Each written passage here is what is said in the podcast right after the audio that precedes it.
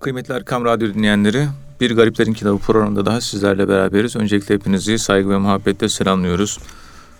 Bu programda malum olduğu üzere kıymetli hocamız Profesör Doktor Ethem Cebecioğlu hocamız bize Esat Efendi Hazretleri'nin fikirlerinden, tasavvufi görüşlerinden bahsediyorlar. Ben sözü fazla uzatmadan hemen hocamıza dönmek istiyorum. Muhterem hocam, Esad Erbil Hazretleri'nin bir müridi Hadis suresinin 16 ve 22. ayetlerinin derli toplu tefsirini istiyor. O da Esad Efendi Hazretleri de bu ayetlerle alakalı bir tefsirde bulunuyor. Dilerseniz buradan başlayabiliriz. Buyurun efendim. Euzu billahi mineşşeytanirracim. Bismillahirrahmanirrahim. Elhamdülillahi rabbil alamin. Ve salatu ve selamu ala Resulina Muhammedin ve ala alihi ve sahbihi ecmain. Evet, Esad Erbil Hazretleri tekkesinde her gün kuşluk vaktinde tekkenin hafızlarından birisine üç sayfa Kur'an-ı Kerim okutturur. O okunan Kur'an-ı Kerim'in ayetlerinin üzerinden öğlen namazına kadar tefsir dersi yapardı. Evet. Bu yevmi olarak, gündelik olarak Esad Erbili Hazretlerinin tatbik ettiği bir programda. Yani her gün kuşluk vaktinden öğle namazı vaktine kadar iki buçuk, üç, iki saat arasında üç sayfalık Kur'an-ı Kerim'in tefsirini yapmak tekke geleneğindendi. Tekkede tefsir dersleri yapılıyor Tabii. ve tek, tefsir yönü kuvvetli yani. Ee, biliyorsunuz çarşambadaki Haydar Efendi'nin o grubunda orada da fıkıh dersleri evet. önüne çıkmış vaziyette. Ve İskender Paşa çevresinde oluşan yapı da hadis etrafında şekilleniyor.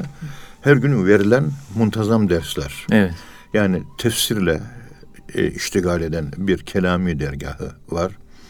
İşte bir Gümüşhanevi dergahı var. Hadisle meşgul. Ramuz ile hadis ve şerhi okunuyor gelenek olarak. Evet. E, Çarşamba'daki Haydar Efendi'nin etrafı da fıkıh okumakla e, daha çok öne çıkmış. Yoksa hepsi tefsir, fıkıh, hadis, Arapça hepsini okuyorlar. Var. Ama birisi öne çıkmış vaziyette.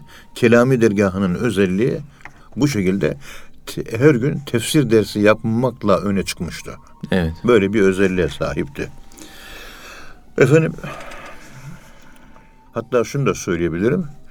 Siz tasavvufta murakabe derslerine geçtiğiniz zaman yani kalp, ruh, sır, hafi, ahfa, nefis, ceset, e, nefi ispat dediğimiz la ilahe illallah derslerinden sonra murakabe dersleri gelir.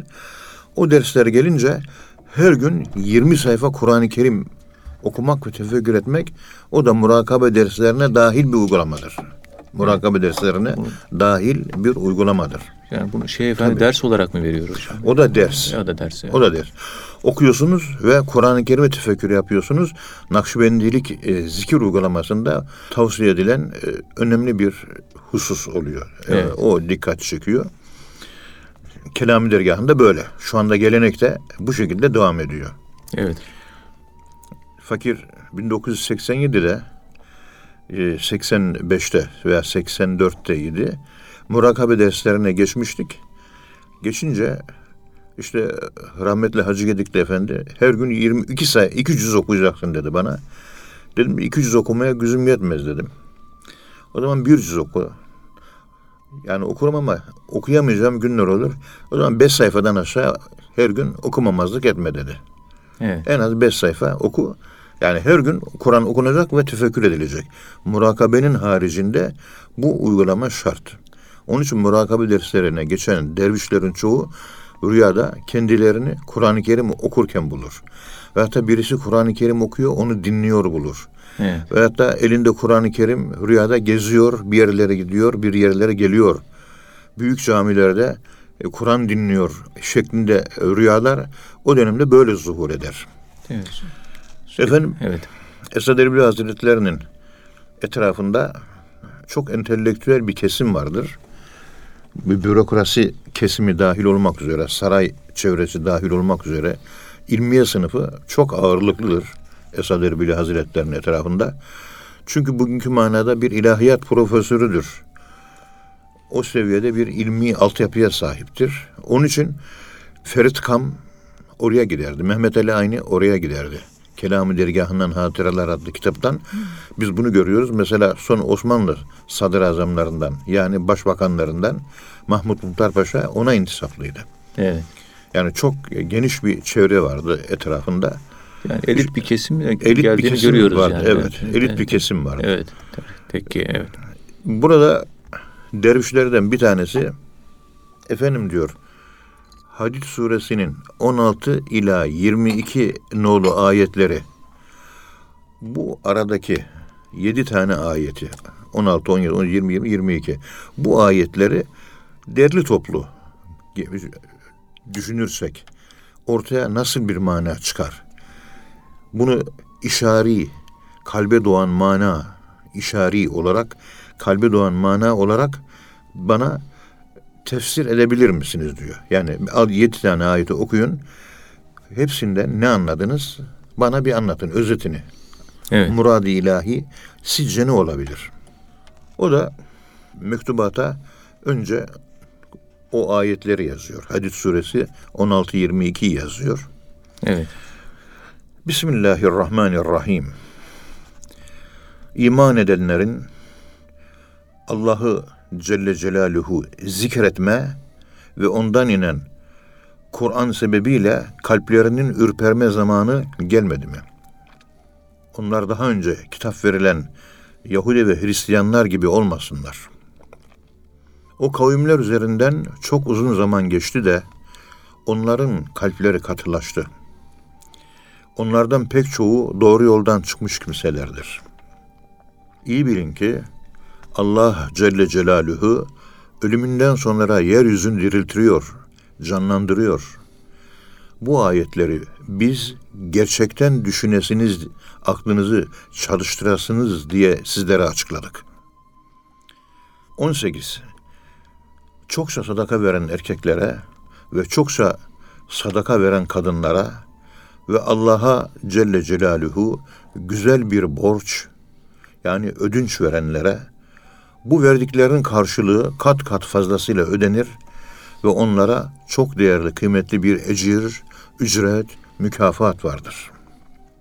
19. ayet Allah'a Celle Celaluhu ve peygamberlerine aleyhisselam yine iman edenler var ya işte onlar sıddıklar ve şehitlerin ta kendileridir. Rablerinin katında onların ecirleri, mükafatları ve nurları vardır. İnkar edip de ayetlerimizi yalanlayanlara gelince onlar da cehennemin ashabı yani cehennemin arkadaşlarıdırlar. 20. ayet Biliniz ki dünya hayatı ancak bir oyun, eğlence, bir süs, aranızda övünme, mal ve evladı çoğaltıp artırmaktan ibarettir. Dünya hayatı bir yağmura benzer. Yetiştirdiği bitkiler çiftçilerin hoşuna gider. Sonra kurur da sen o bitkilerin sarardığını görürsün. Sonra da o bitkiler çer çöp haline geliverir. Ahirette ise şiddetli, çetin bir azap ve ayrıca Allah'ın mağfireti ve hoşnutluğu rızası vardır. Dünya hayatı aldatıcı metadan, geçimlikten başka bir şey değildir. Rabbinizden bir mağfirete, Allah'a ve peygamberlerine inananlar için hazırlanmış, genişliği gökle yerin genişliği kadar olan cennete koşuşun. Bu Allah'ın fazl-ı keremidir, onu dilediğine verir. 22. Gerek yeryüzünde afaki olarak ve gerekse kendinizde enfüsi olarak başa gelen hiçbir musibet yoktur ki biz o musibeti yaratmadan önce bir kitapta yazmış olmayalım. Şüphesiz bu Allah'a göre kolay, basit bir iştir. Sadakallahül azim. Bu ayet kelimeleri böyle sıralıyor. Ondan Önce sonra, evet. tefsir edilecek ayetlerin mealini veriyor. Mealini veriyor. Evet. Mealini verdikten sonra toplu olarak bunlar ne anlama gelir onu yazıyor. Evet. Şöyle söylüyor Bu- Hazreti hocam. Esat Erbil Hazretleri Kuddise Sürru sezdiğimiz kalbimize doğan işari manaya göre bu ayetlerin tefsiri şöyle olsa gerektir. Yani herhangi bir tefsir kitabından değil de böyle ka- ka- kalbine gelen şeyleri söylüyor. Evet. Yani bu şu oluyor. Ben Kur'an-ı Kerim'i tefsir etmiyorum. Kur'an-ı Kerim kendisini bana tefsir ediyor. İşari demek bu oluyor. Evet hocam. Sen yaparsan aklınla aklınla yaptığın şeye tefsir interpretation deniliyor. Kendi aklınla, kendi dirayetinle. Yorum. Ama kalbine gelen mana Allah'tan gelen bir mana. Yani ayetler sana kendini tefsir ediyor. Evet. O da kalple olur. Bu devirde Kur'an okumaları yapılırken genellikle aklın gölgesi altında tefsir yapılıyor. Kalbin gölgesi ihmal ediliyor. İşte tasavvufta işari manada kalbe doğan, yani Allah'ın kalbe attığı, yani Kur'an'ın kendi kendini anlatması ile tefsir yapma e, maalesef çok gerilemiş bir hüner, gerilemiş bir sanattır. Yani Kur'an kendisini ancak temiz kalplere açar. Evet. Günahla kirlenmiş kalplere Kur'an kendisini açmaz. O da ciddi bir kalp eğitimi gerektiriyor ki Tabii. yani ko- kolay Tasavvuf- ko- kolay, tasavvuf kolay bir şey değil. lazım. Evet. Buyurun hocam.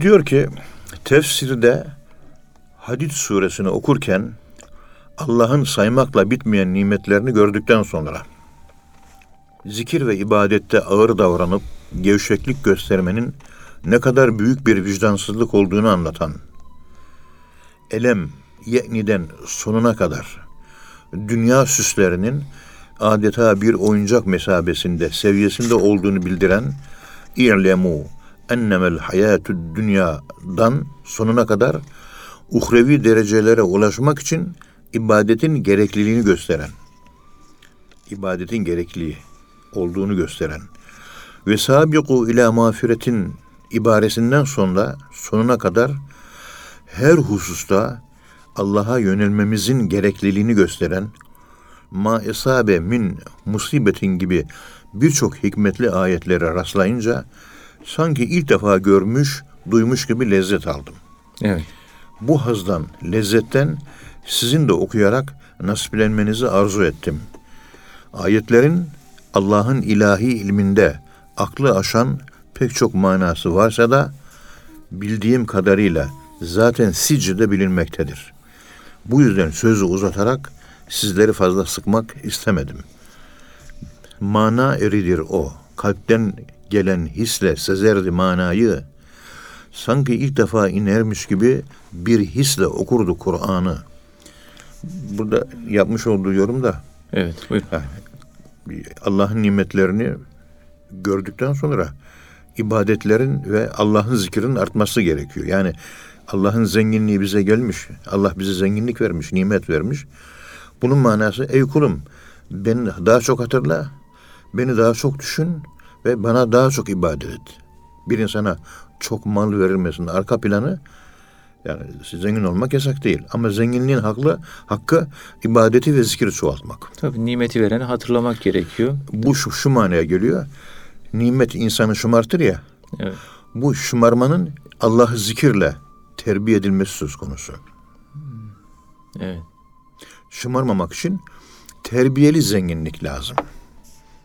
Terbiyesiz, şımarık, e, saldırgan, e, ajitatif, yıkıcı ve güç kirlenmesine maruz bırakabilecek zenginlikler insanın yıkımı oluyor. Ben sana nimet verdim. Bak hiç evin yoktu. Şu anda iki tane dairen var. iki tane arsan var. Bir tane araban var. Bir tane e, villan var. Bir tane yazlığın, kışlığın var. Ben bu nimetleri verdim. Ama bu nimetler sende gurura, kibire yol açar. Bu gururunun, kibirinin verdiği nimet oranınca arttığı belli. Bu gururun, kibirin ayaklanmaması için, bu ejderhanın sende ortaya çıkmaması için kulluğunu artır, secdeni artır, namazını artır, Allah'la dua edip konuşmanı artır. Allah'ı daha çok zikir eder hale gel ki sende meydana gelecek, gelebilecek bu hastalık bu ilaçla tedavi görsün. Evet. Nimet arttıkça ibadet artacak. Bizde de görün sosyal reel görüntü, sosyal gerçeklik olarak zenginleşen insanlar mütref oluyor. müsrif oluyor, savurgan oluyor, şımarık oluyor, megalomanya hastalıklarına yakalanıyorlar. İsti, istina hali oluyor. İstina hali oluyor, kibir, yanına bile yaklaşamıyorsunuz. Evet. Çünkü mal sahibi, mülk sahibi olmanın bir insanda ortaya çıkarabileceği hastalıklar bu. Zengin olmak da yasak değil. O zaman ortaya çıkacak bu sakıncaları gidermek üzere Cenab-ı Allah ilacı da sunuyor. Yani ben sana nimet verdim mi? Ha, beş vakit namazın dışında bir beş vakit daha namaz kıl manasına gelir. Nimeti böyle oku. Yani nimetler, zenginlikler, dünya nimetleri arttıkça manevi zenginliğin de artır. Ben sana maddi zenginlik verdim. Evet. Sen de manevi zenginliğini artır. Maddi zenginliğime karşılık. Dengedir bu. Maddi zenginlikle beraber manevi zenginliğin e, artması. Bir de bu ayetleri okuyunca ilk defa okumuş gibi haz aldım. İlk defa okumuş gibi lezzet aldım diyor. Buradan Esad Erbil Hazretleri'nin bu ifadesinden şunu çıkarmamız lazım. Şimdi yemek yerken bir lezzetle yemek yiyoruz değil mi? Evet. Tadına varıyoruz. Yediğimiz böreğin az önce bizim Ahmet Taş getiren abimiz muhterem Nurettin Bey'le diğer kardeşlerle beraber oturduk, yemek yedik. Bir börek vardı, lezzetli bir börek. Yani tadına vardık. Tadını yaşadık. Yani tadını içselleştirdik. Yani lezzet almak, yediğinizi içselleştirmeniz, içinizde duyabilmeniz anlamına geliyor. Kur'an-ı Kerim'in kalıplarını, şekillerini, harflerini, kelimelerini okuduğumuz zaman akla giden, akla iz bırakan bir yönü var. Bir de okunan kelimelerin, okunan ayeti kerimelerinin, harflerinin bunun kalpte meydana getireceği bir lezzet olması söz konusu. O lezzeti duyarak okuyorsanız en doğru okuyuş şekli budur. Yani hissedebildiğiniz Kur'an okuyorsunuz. Hissedemediğiniz Kur'an'ı okumak değil, hissedebildiğiniz Kur'an-ı Kerim okunması. Bu da önemli. Evet neden önemli? Çünkü eğer okunan Kur'an-ı Kerim'in lezzetini, manevi, metafizik lezzetini ruh duymaya muvaffak olursa Evet. o duyduğunuz lezzet sizi şuur altında süblimal mesaj olarak inşa ediyor demektir. Ama inşa eden Ahmet Mehmet falanca gazete, falanca film, falanca futbol maçı değil. Kur'an-ı Kerim sizi inşa ediyor. Onun için zevkle katıldığınız olayların hepsi sizi inşa eder. Büyük bir zevkle Fenerbahçe Galatasaray maçını izliyor ve büyük zevk alıyor. Atılan goller, oradaki sakatlanmalar, çekilen penaltılar, taca giden toplar, oyunun hareketli, izleyenler gözünü dikmiş ve büyük bir dikkatle böbrek üstü adrenalin, agresif hormonlar üretiliyor. Bir zevk alıyorsunuz. Dışarıdaki o izlediğiniz maç şuur altında zevk aldığın için yer ediniyor. Yani benimsiyorsunuz. Zevk almak benimsemek. Oyuna katılıyor neredeyse. Ve o maç bizim iç dünyamızda neye tekabül ediyorsa bizim iç dünyamızda hangi tipe, hangi arkeye tekabül ediyorsa içimizde o arke gelişiyor. Maçı izleyenlerde hep saldırganlık oluyor.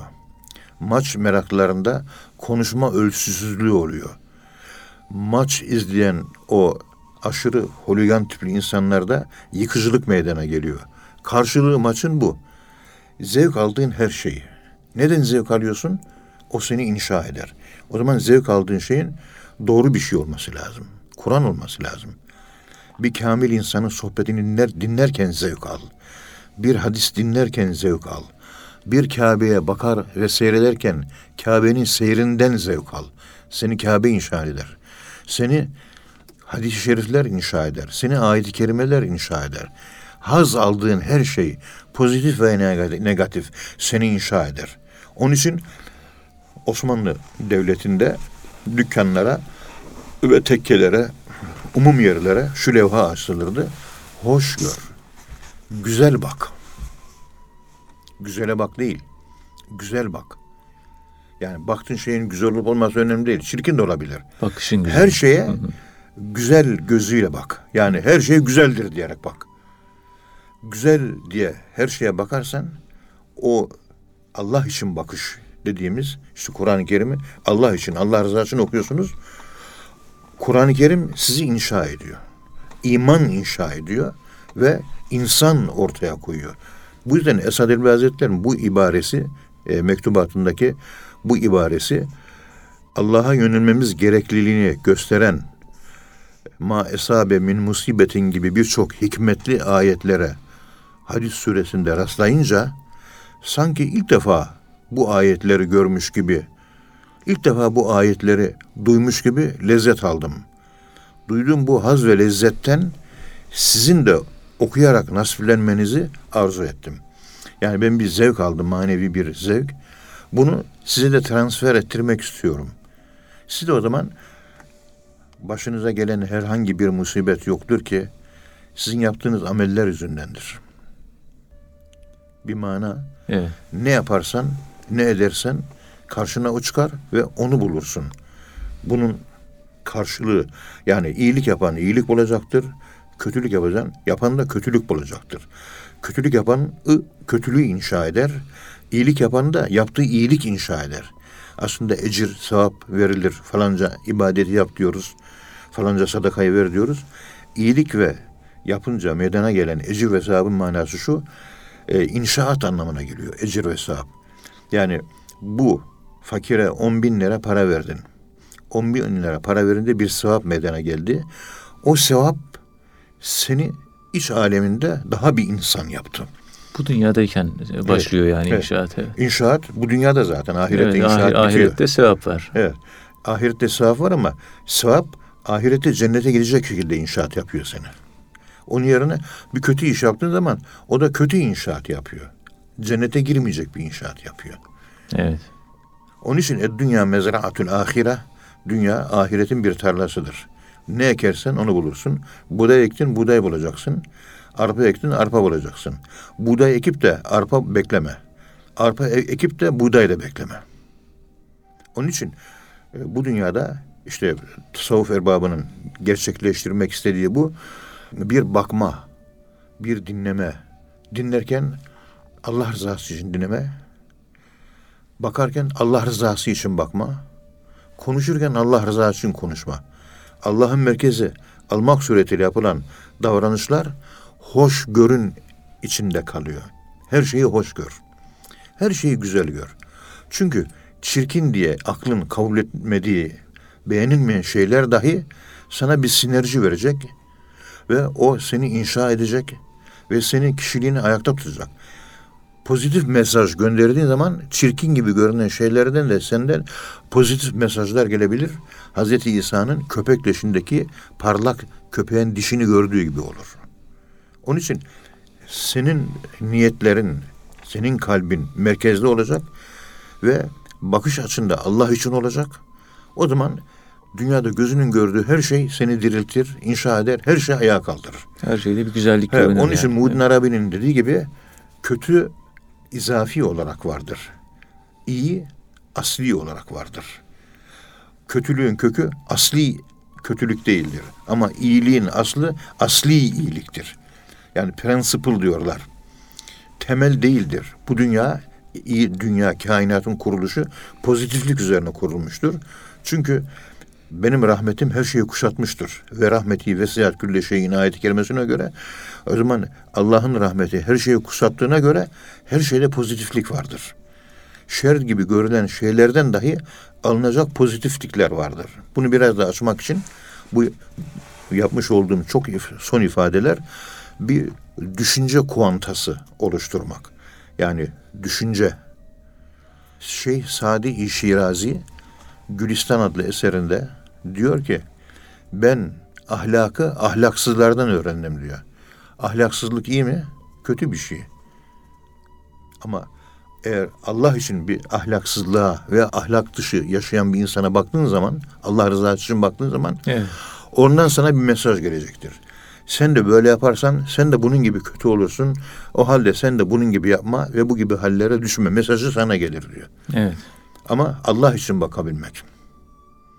İşte bu gibi inşaatlara biz tasavvuf terbiyesi olmadan, zikir tecrübesi olmadan, murakabe, Allah'ı derin tefekkür ve namazı huşu ile kılma tecrübeleri, Allah'ı yaşamak, içselleştirmek, Allah'ın kalpte büyümesi, Allah'a olan imanımızın artması, zadethüm hazihi imana, iman olarak artar.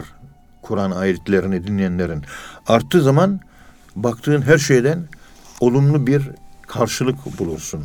Olumlu bir netice elde edersin. Yani sen kendini inşa edersin.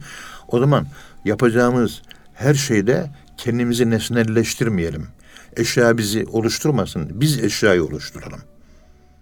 Evet. Yani eşyaya bir şekil verelim.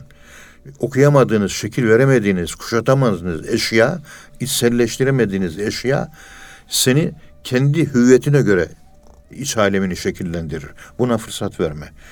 Allah filtrasyonundan geçir. Ondan sonra onun e, dıştaki maddi bir varlığın iç alemindeki nomen alemindeki özsel alemde iç alemimizde bizi inşa edecek vitamini, besleyici özelliği bizim içimize yansısın. Onun için her şeye ibretle bakmak lazım.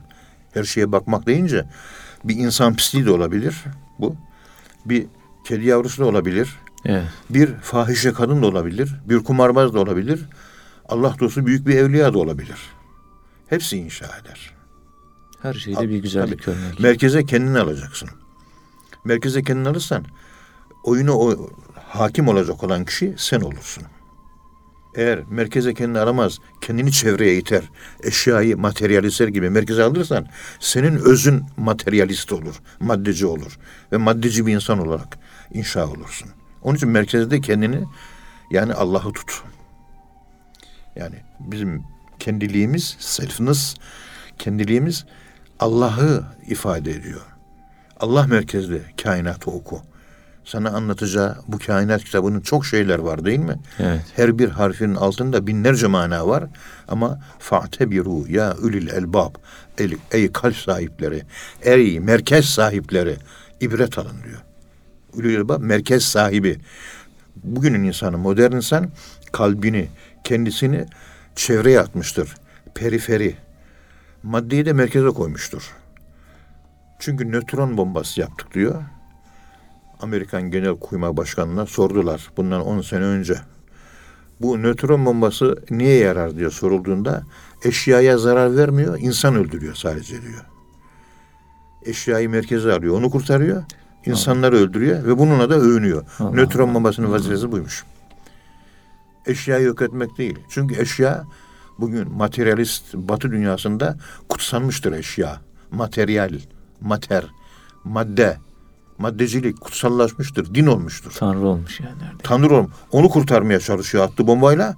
Çünkü bir o e, maddi bir gelir, bu imkan. Ama o şehirde yaşayan insanların hepsinin canı cehenneme diyor. Evet. Modern insanın ulaştığı nokta bu. İnsan bu şekilde düşünen bir insan kendisini nesnelleştiriyor. Halbuki insan öznelleşmeye, içselleşmeye, kendileşmeye ihtiyacı var her insanın. Bunu yaptığın zaman insan insan olur. İşte o Kur'an-ı Kerim'i okuduğun zaman diyor Esad Erbil Hazretleri iç alemimde sanki ilk defa görmüş gibi haz duydum. İlk defa gördüğü şey karşısında bir insan haz duydum demesi ben hayret makamındayım demektir. Hayret etmeyi bırakma. Halbuki defalarca okumuş yani değil mi? Aynı Evet. ayetler ama inşallah. Evet. Tek tekrar her okudukça yeni bir kapı açılabiliyorsa o zaman kalbi dünyasının Esad Erbil Hazretleri'nin kalp dünyasının çok zengin parametrelerle çalıştığını söyleyebiliriz. Anteni yakındakini de alıyor, uzaktakini de alıyor, uzaydakini de alıyor. Biz evimizde daha hanımlarımızla oturup konuşacak, diyalog yapmak gücünde bile değiliz bu devirde. Nerede kaldı? Bizden uzak fikirli olan insanlarla diyalog kurabilmek, konuşabilmek, alışveriş yapabilmek. Bir de bu tekamüle açık olmayı ifade ediyor sanki değil Tabii, mi hocam? tabii. Tek- evet. Teminden beri anlatmak Evet. istediğim İslami kişiliğin inşasıyla alakalı bir e, anlam gizli burada Esad Erbil Hazretleri. Kur'an-ı Kerim'i okumaktan ilk defa duymuş gibi haz aldım diyor. İlk defa. Evet. Her şeyin pozitif şeylerin ilk defası hayret makamıdır. Onun için hayret makamında akıl baştan gider. Yani akılla değil, kalple seziş başlar.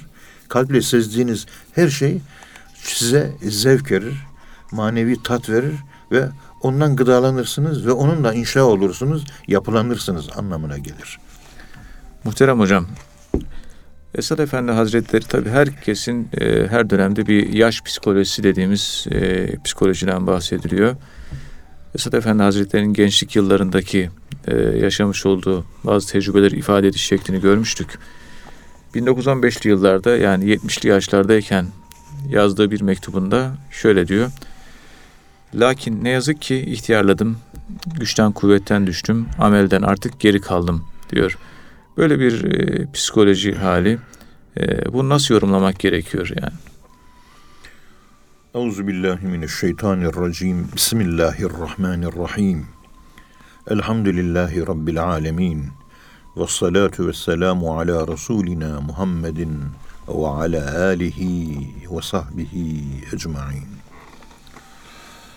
Efendim, Esad Efendimiz bu mektubu yazdığında yıl 1915'ti. İşte o zamanlar meclisi, meşayih ikinci başkanı falan. Evet. Ve bir sene sonra da hacca falan gitmiştir. Sürre emini olarak hacca gidiyor. İşte o 1915'li yıllarda Esad Erbil'i Hazretleri tam o yıllarda 70 yaşında. Evet. Yani 70. yaş 40 yaşından 70'e kadar ihtiyarlık yaşıdır.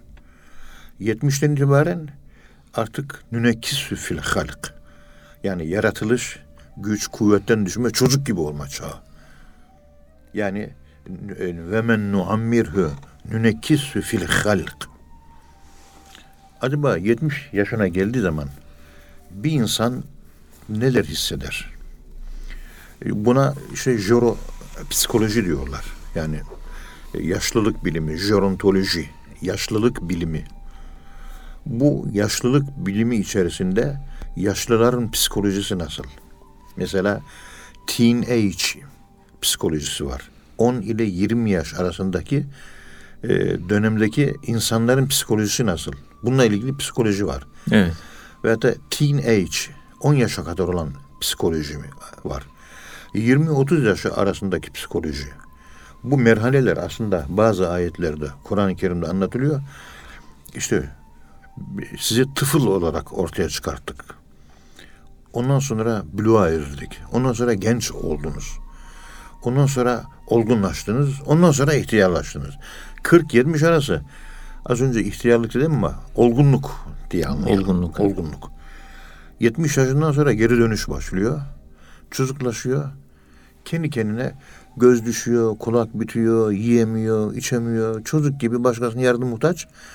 Hadi şerifte de 70'ini geçene azap yoktur diyor. Evet. Yani çocuklaştığı için. Çocuğa azap var mı? Yok. Sonra 60'a indirmiş peygamberimiz. 60'ı geçene de yok demiş. Sorulan bir soru üzerine. En son 50-40'a kadar denmiş. Ama 70 yaşın ifade ettiği mana şu. Çocuklaşmaya başlama çağı. O Menemen mahkemelerinin zabıtlarını okurken meclis işte gazetesinde yayınlanmış. Zabıt ceridesi. Zabıt ceridesi. Onun 60 ile 61 ile 66. sayfalarında Esad Erbil Hazretleri'nin Menemen'de kendini savunması var. Tabi yaşı 85. Savunmakta zorluk çekiyor. Araya oğlu Mehmet Ali giriyor. Yani mahkeme zabıtlarını okuyorum. Evet. Zabıtlarda diyor ki Mehmet Ali Efendi kendisi de 64 yaşında o sırada. Yani Mehmet Ali Efendi de yaşı 65 olsa o da idamdan kurtulacak. Ama yaşı 64 kurtulamamış. Gördüğünüz gibi babam diyor sizin sorduğunuz soruyu anlamakta zorlandı. zorlandı. 85 yaşında diyor hakime Mustafa Muğlalı'ya. Evet. Dolayısıyla babam bu konuşmasında yanlış ifade vermesinin sebebi sizi anlayamadığı için babamın esas söylemek istediği şudur. Babamı ben biliyorum diyor. Ondan sonra babasının yerine konuşuyor. Yani mahkemede kendini savunmaktan bile aciz hale gelmiş artık. Konuşulanları anlamakta zorlanıyor, zor duyuyor, yaşlanmış. Bunaklık yok tabi. Ama bir nünekkisü fil halk yaşıyor o sırada. İhtiyar yani. E, böyle bir insan Menemen gibi sofistike bir isyan hareketini planlanmış isyan hareketini nasıl e, ortaya çıkarabilir? Bunu da düşünmek lazım. Evet. Yani çok cevval, böyle 40'lı 50 60'lı yaşlarda olan bir insan bir hani bir şey düzenleyebilir. Ama 85 yaşında mahkemede kendini bile müdafaa edemiyor.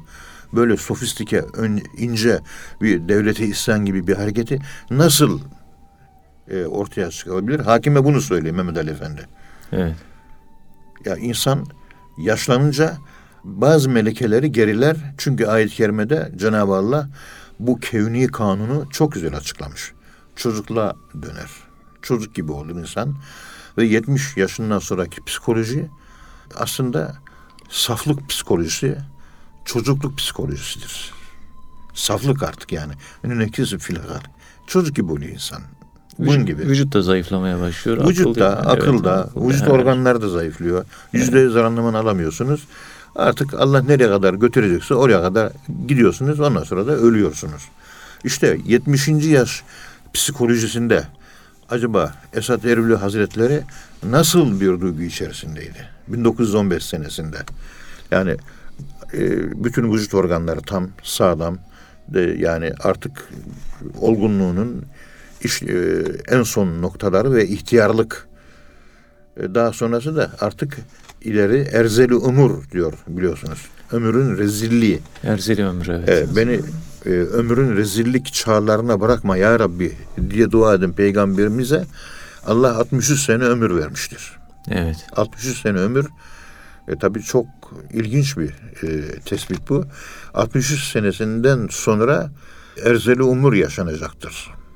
Yani insanın vücut organları artık çökmeye başlıyor yavaş yavaş. Zayıflıyor yani insan. Diyor ki lakin ne yazık ki artık ihtiyarladım diyor. Eski gücüm, eski kuvvetim kalmadı. Düştüm diyor. Amelden de yere kaldım. Eskiden e, yapmış olduğum salih amellerin bir kısmına artık gücüm de yetmiyor. Evet. Yani amelden de yere kaldım. Ama Esat Erbili Hazretleri diyor ki bu ihtiyarlığın en sevdiğim tarafı sadece ömrün bitip ahirete göz zamanının yaklaştığını hatırlatmasıdır. Yani yaşlılık bana ahireti hatırlatıyor. Bu çok güzel diyor. Yani birinci bölümde söylediğiniz şey yani hoş görebilmek yani. İhtiyarlığı bile hoş görüyor yani orada. Biz ihtiyarlığı anlatırken çok kötü ifadelerle anlatıyoruz. Yani e, ihtiyarlıkta elden düşersiniz, ihtiyarlıkta ayaktan düşersiniz, ihtiyarlıkta şöyle olursunuz. Hep böyle negatif üretim düşünceler sergiliyoruz. Halbuki o ihtiyarlığın bir başka pencereden bakıldığı zaman görülen manzarası çok güzel. Çünkü artık elinizle şu bardağa dokandığınız gibi ölüme dokunuyorsunuz. Evet. Ölümü hissediyorsunuz. Ölümü kuvvetle hissettiğimiz için yaşlandığımızda hayatın değerini daha iyi anlıyoruz. Hayatı daha iyi algılayabiliyoruz. Hayatı daha iyi tanıyoruz. Gençler ölümü hissedemedikleri için hayatı algılayamadan yaşıyorlar. Onun için gençlikte insan hayatı zamanı algılayamadan yaşar ve tüketirler. Nasıl çabuk yıldırım yıldırım gibi geldi geçti. Rüzgar gibi geldi geçti ifadelerini kullanırlar. Ama yaşlılıkta öyle değil. Zamanlar, vakitler geçmek bilmiyor. Çünkü her saniyeyi yaşıyor. Her saniyeyi hissediyor. Gençlikte istina hali var. Hiçbir ihtiyacı, hiçbir şeye ihtiyacı yok. Gücü yerinde, kuvveti yerinde. Taşı sıkıyor, suyunu çıkartıyor. İşte o devrelerde zamanın nasıl geçtiğini bir insan bilemiyor. Gençlik genellikle boşa geçiyor herkeste. Onun için gençlik dönemini Allah'a ibadetle geçiren gençler ahirette, cennette cennetin efendileri olacaktır diyor. Evet. Yani takvalı gençlere böyle müjdeler var sevgili peygamberimizin zamanında. Allah'ım sen. İşte bu ihtiyarlığın en sevdiğim yanı yani ömrün bitip ahirete göçme zamanının yaklaştığını hatırlatmasıdır. Şimdiye kadar dünya için çalışmamız belki akla daha yatkındı. Lakin bu yaşlılıktan sonra dünya için çalışıp da ne olacak? Dünya için çalışıp da ne elde edeceksin? Gençlik mi elde edeceksin? Genç mi kalacaksın? Yani dünya artık yeter yani. Zaten Allah yaşlanıp da elimiz ayağımız tutmaz olunca köşene çekil, Kur'an oku, zikir çek, insanlara nasihat et, ilim, kitap oku, talebelere ders ver. Yani bunlarla meşgul ol. Bunlar da bir hizmettir. Kitap okuyacaksın, namaz kılacaksın. Öğrencilere tefsir fıkıh hadis okutturacaksın. Köşende kalkamıyorsun zaten. Ama kıymetli bir insan olarak, mücevher olarak bir köşele, bir Evet. köşeye çekil. Kendi kendime şöyle söylüyorum diyor Esad Erbil Hazretleri. İrci'i ila rabbike radiyeten merdiyye. Artık uyan. Allah'a dön. Emrine uygun olarak vuku bulacak, meydana gelecek. Allah'ın ahiret çağrısına da hazırlık yap. İhtiyarlık bir, bir, bir manada ölüme hazırlanmak anlamına da geliyor. Her an gidebilirsin. Evet. Her an hazır ol. Yani hazır gel olmak, diye ölüme çağıracak. evet. İrci'i, gel diyecek. Sen de emret komutanım derler ya hani askerde. Emret ya Rabbi deyip e, hakiki sahibimize geri dönecek şekilde hazır ve aleste olmamız lazım. Dikkatli ve uyanık olmamız lazım. İşte bu gibi şeyleri düşündükçe kendimi savunmakta acizliğe düşünüyorum, düşüyorum. Savunamıyorum kendimi. Ve akla uygun cevap da bulamıyorum.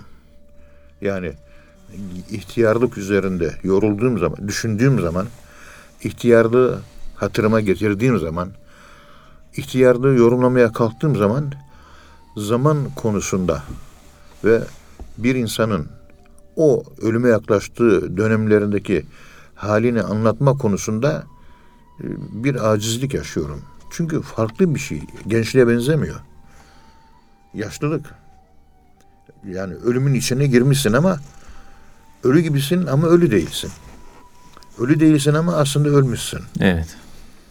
Tam burada psikolojik kuantum diyoruz biz buna.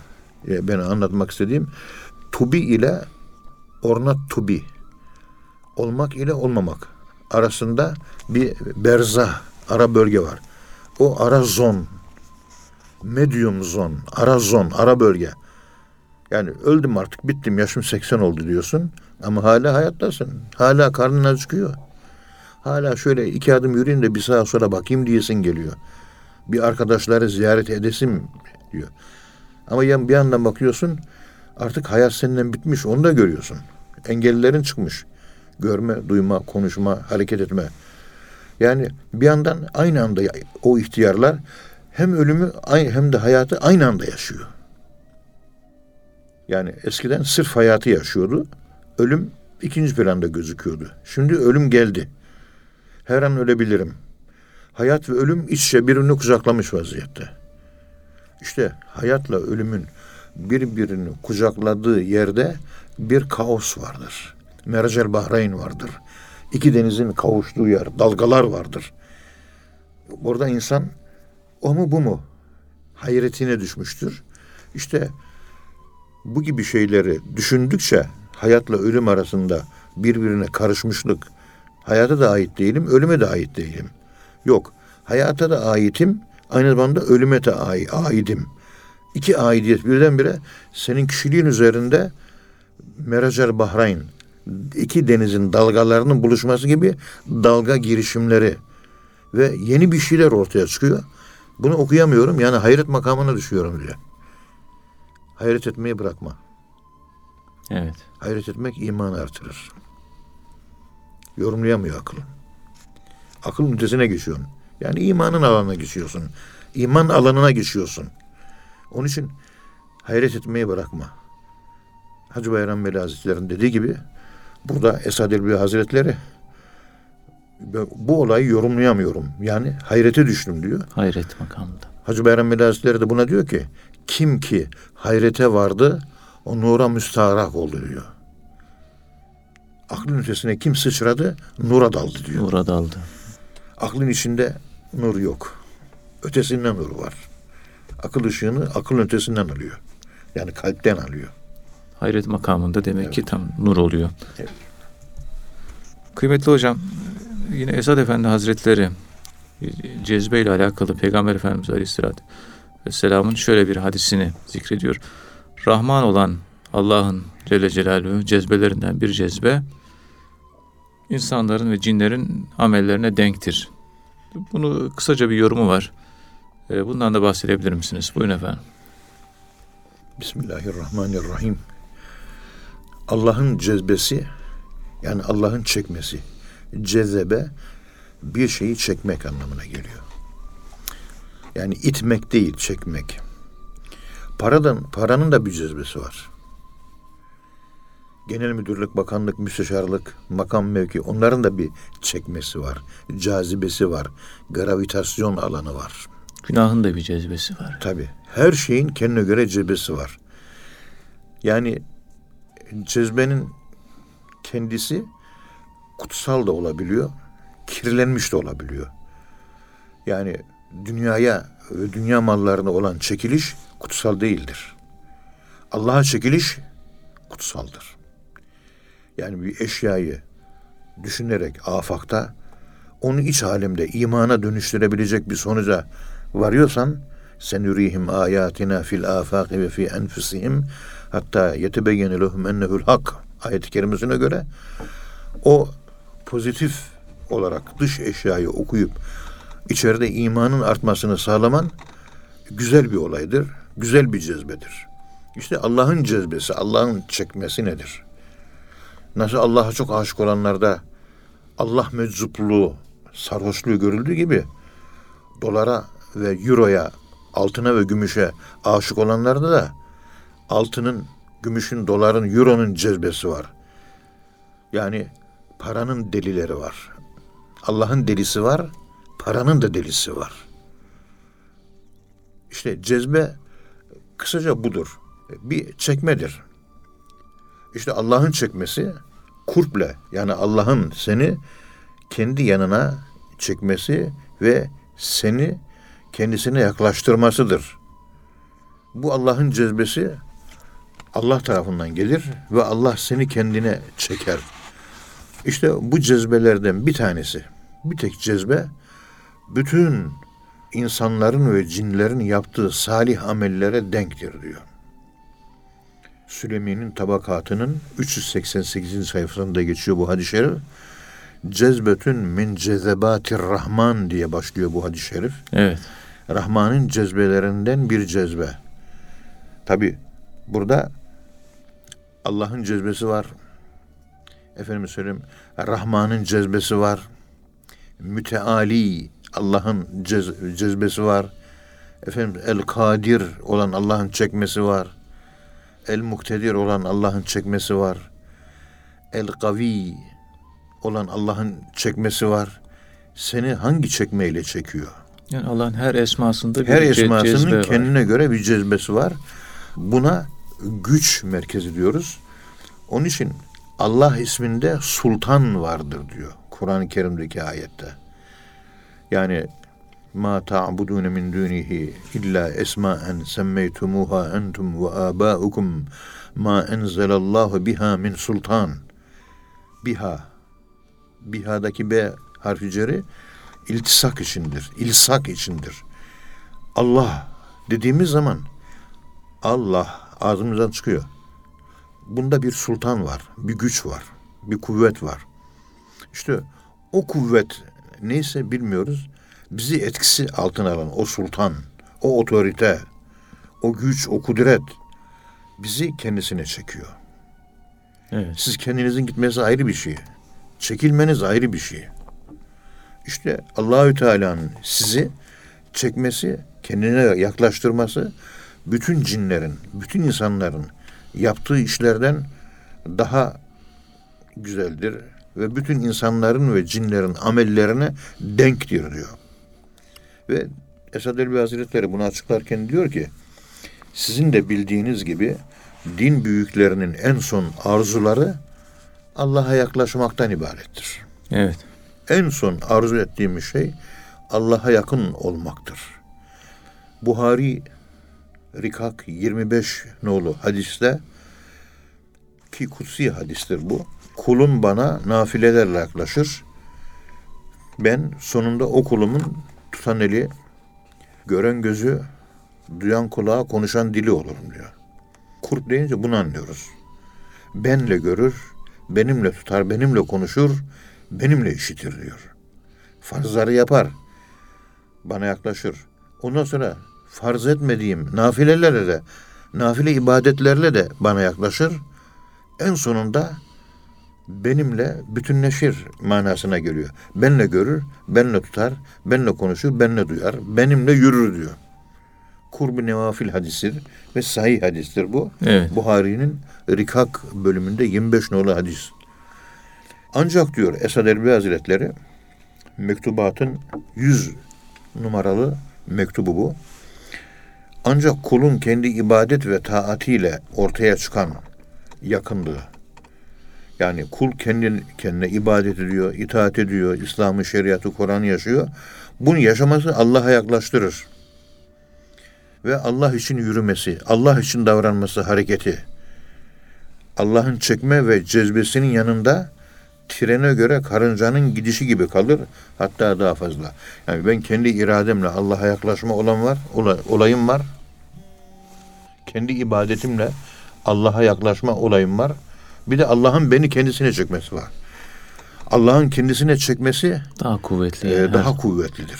Senin gitmen kendi iradenle gitmen ona göre daha zayıftır. Mukayese bile götürmez yani. İşte bu hadis-i şerif bunu anlatıyor. Yani Allah'ın seni kendine çekmesi, seni yapılandıran, inşa eden Allah. Senin Allah'a doğru gidişin ise senin kendini yapılandırışın. Senin kendini yapılandırman Allah'ın seni yapılandırmasından daha geride olan bir keyfiyet. Evet. Onun için evliyalığı bir insan yani velayet makamlarını nafile ibadetleri yaparak kendi çabasıyla kes bile kazanır. Peygamberlik kes bile değildir, vehbidir. Vehbi olan kes bile olandan bu yüzden daha üstündür diye görüşler ileri sürülmüştür.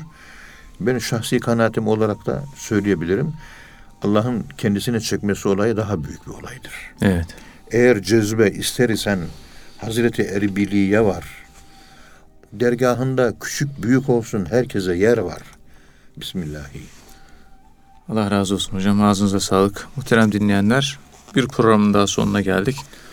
Bir sonraki programda tekrar buluşmak ümidiyle hepinize Allah'a emanet ediyoruz. Hoşçakalın efendim.